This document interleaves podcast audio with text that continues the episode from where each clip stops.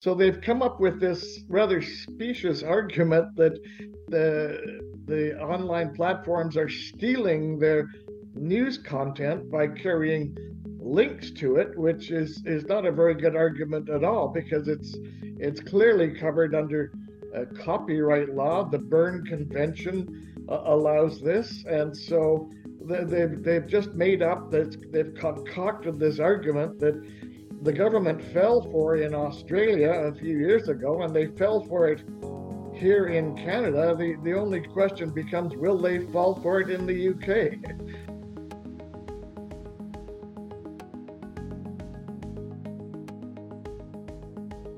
The future of journalism is said to be in peril, as the internet has reduced advertising revenue and increased competition. In response, publishers have sought payments from large digital platforms, such as Google and Meta's Facebook. But a new Canadian law to compel these transfers is backfiring, with Facebook blocking news and Google threatening to do the same. This affair raises fundamental questions about the value of news to digital platforms and the viability of journalism in the digital age. Welcome back to the I E A podcast. My name is Matthew Lesh, and I'm the Director of Public Policy and Communications here at the I E A. Each week, this podcast asks a tantalising policy question. Today's question: is the news industry broken? To discuss, I'm very excited to be joined by Mark Edge, who's a Canadian journalist, author, and academic. He's the author of seven books, has taught at universities across five countries, as well as providing evidence to the U K news industry inquiry, the Cairncross Review, in twenty nineteen. Mark, welcome to the podcast. Thank you. So let's start with what's going on at the moment in Canada, because I think this is quite fascinating. Why has Meta, the, the owner of Facebook and Instagram, decided to begin blocking news for its Canadian users? Well, they're blocking news because that's one way uh, of complying with the new Online News Act, which was passed in June by Parliament here and will come into effect uh, actually next month. So they kind of jumped the gun a little bit, but I think it was to make a point, uh, because if uh, if they continue to carry links to Canadian Uh, news stories, they'll be on the hook for tens of millions of dollars. The latest estimate was sixty-two million, and for Google, one hundred sixty million. Um, and so Google is considering doing the same thing, uh, because uh, as in Australia, where a similar law was passed a few years ago, they, they are they can opt out, and uh, by doing so, they're going to save uh, tens or hundreds of millions of dollars. So this is this is fascinating in a sense, because the, the key premise of the digital platforms, the likes of uh, of sorry, I should say that the key premise of the news publishers has been the, the digital platforms like Google and, and Meta. They really need this the news content for them to function, um, and that they're hugely uh, revenue positive. Well, this seems to say is the opposite. It says um, perhaps the digital platforms don't need news as, as much as the news publishers might think that they do. Uh, no, I don't think they do. Uh, Facebook, act, after all, is a social network. It's uh, a place where people connect with their their friends, and I'm sure discussing the news of the day is a small part of that, but it's a part that uh, Meta can uh, live without, and certainly uh, for the price tag that, that the government and the publishers here in Canada are demanding, it seems that they will live without it. Yeah, and I saw some some interesting um, reporting, it was in Reuters, suggesting that uh, Meta's decision to block news hasn't actually reduced traffic to Facebook, so it isn't even having a massive impact on Facebook. But but where it potentially could have a large impact is on the publishers, particularly, I suppose, smaller internet-based publishers who, who might be losing traffic from Facebook. Yes, the, the publishers have rather shot themselves in the foot uh, with uh, lobbying for this law, because now, not only will they not be getting uh, the hundreds of millions of dollars that they'd hoped for from uh, Google and Facebook, uh, and they'll probably lose the millions of dollars that they, they've already uh, uh, got coming in agreements with them, because at least Meta will be canceling its, and probably Google too, but they're also going to be losing uh, the all the traffic that once came from Facebook and uh, probably from Google as well. And this is having a disproportionate effect, unfortunately, in, in Canada on the smaller online-only publishers who rely especially on Facebook to build up an audience. So the, the whole thing is rather backfiring on them. Yeah, we're in this bizarre situation where something that used to be entirely normal and uncontroversial, which is this idea of linking to each other's um, uh, sites on the internet, has now become some kind of big deal. Now, now the central claim from the publishers here is, well, some kind of payment is justified uh, because the the uh, effectively the, at one point it's a copyright claim. I think subsequently it's become, you know, there's some kind of significant benefit um, to the revenues of the digital platforms. Um, of course, I think a lot of the evidence points the other direction, which is, uh, as I think you've said, just said there, that most of what people do on social media has nothing to do with news. And then inverse to that, most of what makes advertising revenue is not news on social media. It's things like clothing and jewelry sales, or something, just sell someone a travel package or something with direct financial benefit. It's not clear that there's much financial benefit of when it comes to advertising from having that news content, though, is it? No, I'm sure that uh, Facebook could live very well without news. What the publishers are looking at, though, is the hundreds of millions of pounds that they're they're taking in every year in advertising, because they've perfected target marketing through their use of, of big data, and newspapers can't compete with that. And so now something like uh, eighty percent of uh, all uh, online advertising revenues goes to Google and Facebook. Uh, that used to go to the newspapers, and, and they want it back, or at least a portion of it. So they've come up with this rather specious argument that the the online platforms are stealing their news content by carrying links to it, which is is not a very good argument at all, because it's it's clearly covered under uh, copyright law. The Berne Convention uh, allows this, and so they, they've they've just made up that they've concocted this argument that the government fell for in Australia a few years ago, and they fell for it here in Canada. The the only question becomes, will they fall for it in the U K? Well, yeah, I think that this is uh, currently a live debate, isn't it? As part of the U K's Digital Markets and Competition Bill, that it, it empowers uh, the C M A to enter, um, uh, require a, a fair dealing, and then ultimately enter a, a final negotiation.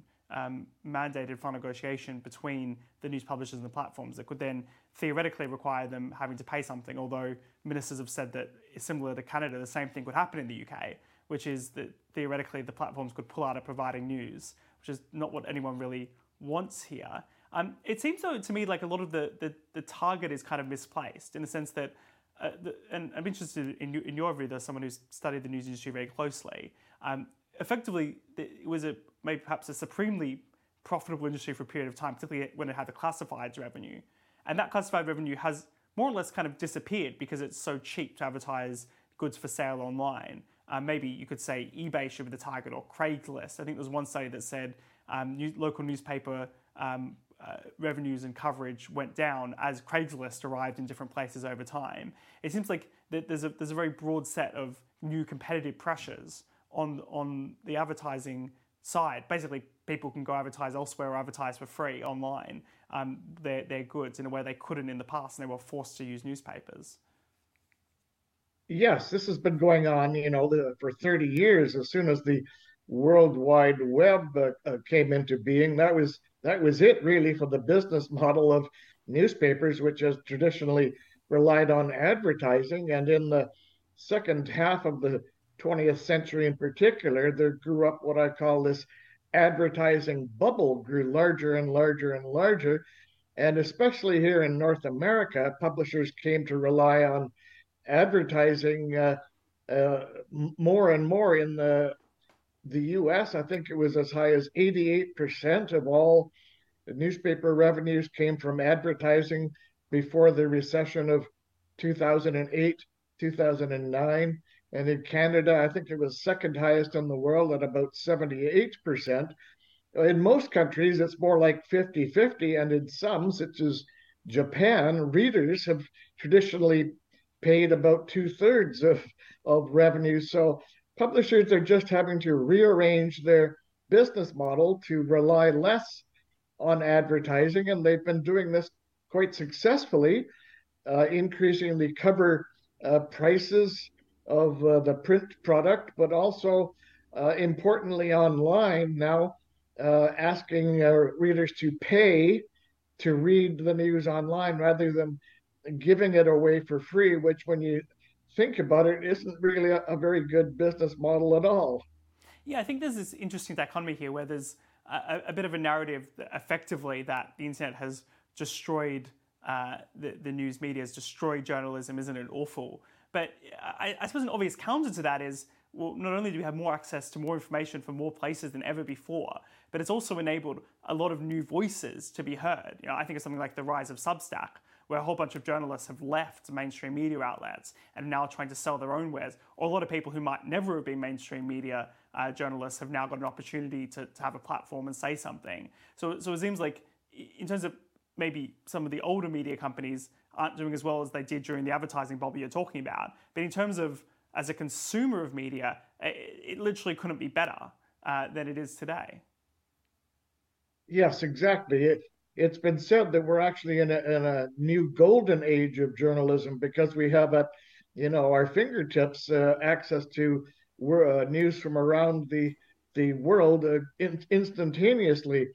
But the thing about the internet is it's a it's a great global medium, but it's not a very good local medium, and it's been taking away revenues uh, from local media, and this is something that should be Uh, redressed and where government might have a, a role to play, and in fact uh, has been uh, doing quite well in the U K with what's called the Local Democracy Reporters Program, which they use a, a portion of the B B C's budget to fund direct reporting of uh, councils, local government, and uh, a same a similar program was brought in uh, here in Canada five years ago called the Local Journalism initiative to help improve coverage in underserved communities. But then uh, publishers uh, caught wind of what Rupert Murdoch was asking for in Australia, and what he got, which was hundreds of millions,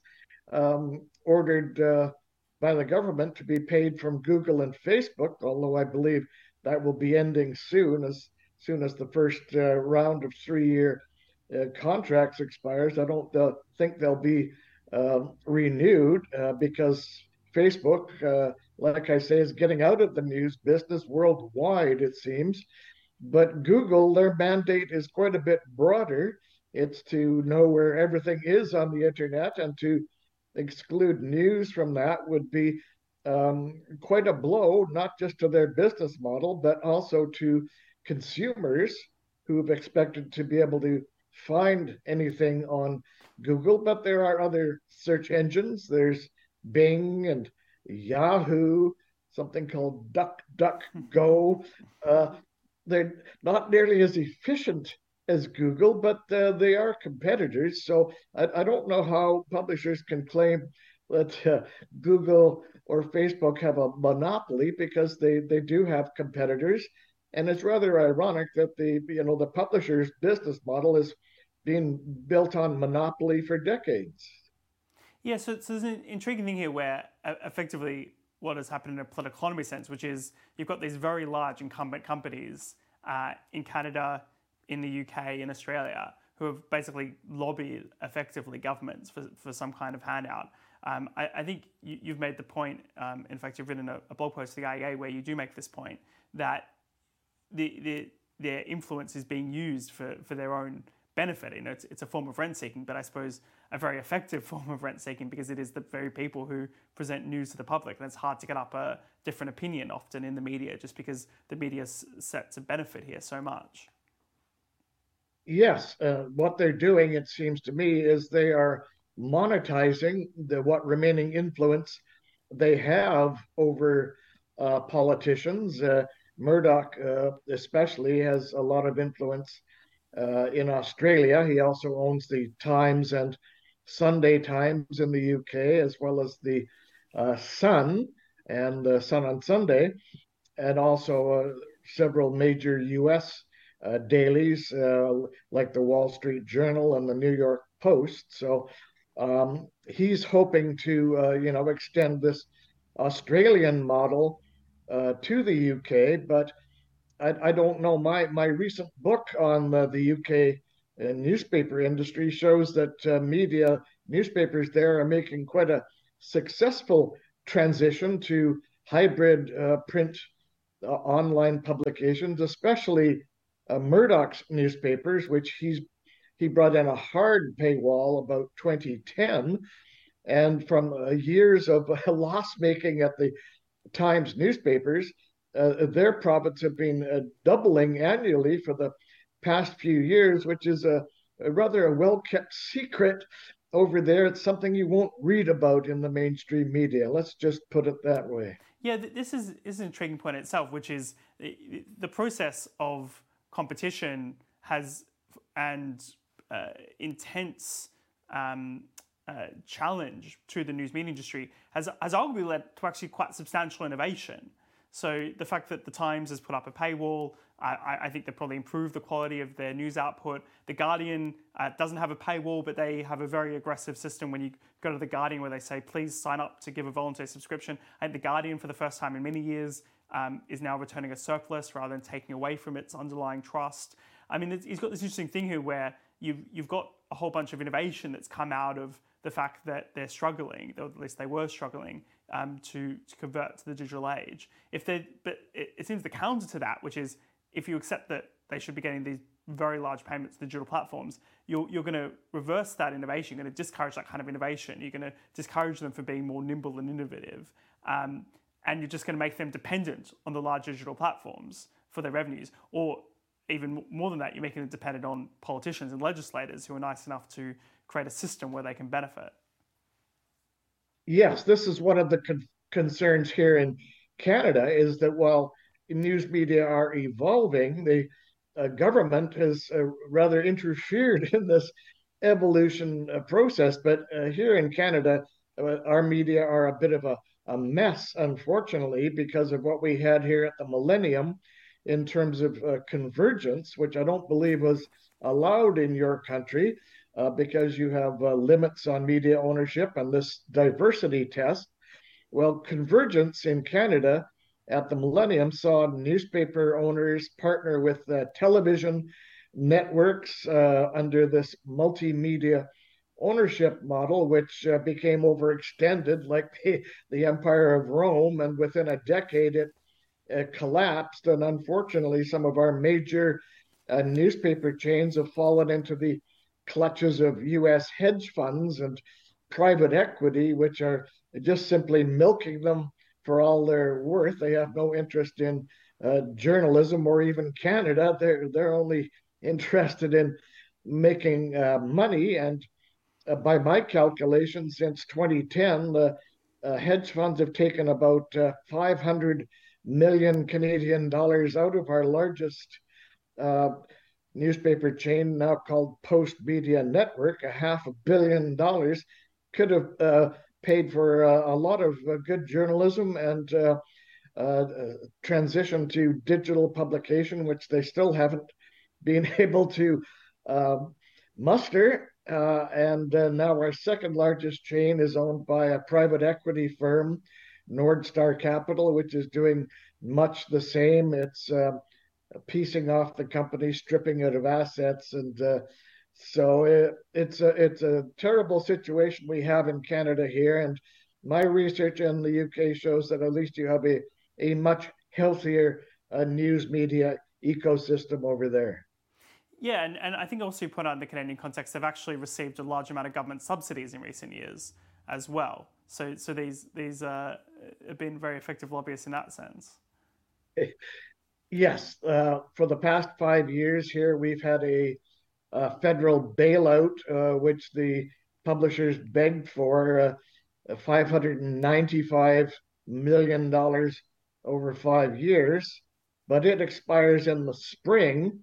So uh, after that, the publishers will be without uh, visible means of support unless they can get on the Murdoch plan. But like I say, that seems to be backfiring on them. So we've got a big problem here, and we're going to have to do something uh, about it. And I think we should uh, take a serious look at a new system which would be less based on profit and uh, more nonprofit uh, organizations, and um, should be uh, forward-looking and uh, online uh, focused rather than propping up, you know, the dying corpse of uh, print media. Yeah, why do you think, just going back to, to the U K context where, where you say there is a bit of a stronger ecosystem, what, why do you think there's a similar demand for this kind of payments from, from digital uh, platforms, even though there, there is a, this relative strength? Uh, and I wonder if we go a little bit more into that. What, what, what did you tell um, the, the Cairncross Review a few years ago? I mean, if you could um, go into that a bit and, and what's happened since. Well, like I say, newspapers are still, uh, you know, healthy there. They're, they're well profitable, but they're not as obscenely profitable as they once were at the height of what I call the advertising bubble. It was like a license to uh, print money. And so they've been having to downsize for the past uh, fifteen or twenty years. And if they could get their, their hands on some of the revenues from Google and Facebook, uh, they would be back to their salad days of, of making uh, obscene amounts of money. But um, I don't think that's going to happen, because I don't think Google and, and uh, Meta are going to sit still to be uh, fleeced in this manner. Well, yeah, ultimately, there's it's a bit more of a complex mechanism in the U K context where they're going to have to have a debate about the, the respective value to each party and then decide whether or not they, they, they want to enter these agreements. Um, and it'd be, I think it would be quite interesting to see whether or not the U K does go down the, the Canadian way and, and try to force it, only for it to backfire again, uh, as we were saying. Yes, it's the element of compulsion that that bothers me, that the government would compel the digital giants to, you know, subsidize uh, legacy media if they want to enter into agreements, which, like I say, they have here in Canada. You know, that's one thing, and I think the free market should uh, should govern those. But, you know, for government to put its thumb on the scale, uh, I don't think is a very good idea. Like I say, the media Uh, are evolving, and I think uh, that the government should do as much as it can to facilitate that evolution, and as a little as it can to uh, block it. Would you say, I mean, going back to the, the kind of central question of the, the podcast, uh, I, I think you might have a more positive conclusion, which is, is the, the news media industry broken, or is it a, going to be uh, surviving and, and succeeding in the future? Well, I think the, you know, we'll always have journalism because there's a demand, you know, on, on the behalf of the public to know what's going on. And there's there's also, you know, an impulse on the part of journalists to to tell them what's going on and to explain it and to tell stories. But uh, I think uh, definitely the business model for news media is is evolving. It it always has through technology, but this is probably in the most disruptive uh, technological uh, change probably since uh, Gutenberg, you know, and the invention of uh, printing. Thank you so much, Mark. I really appreciate that. Uh, that's Mark Edge, who's the Canadian journalist, author, and academic. And if you're interested in learning more about Mark's work, you can uh, read his recent blog post on the I E A website, or check out Mark's website where he writes all about these sorts of issues and the future of journalism. Um, you can also check out the I E A's report, uh, Breaking the News, which put this into the U K's context. If you're enjoying the I E A podcast, please do subscribe on your chosen podcast provider, and you can learn more about the I E A by visiting I E A dot org dot U K.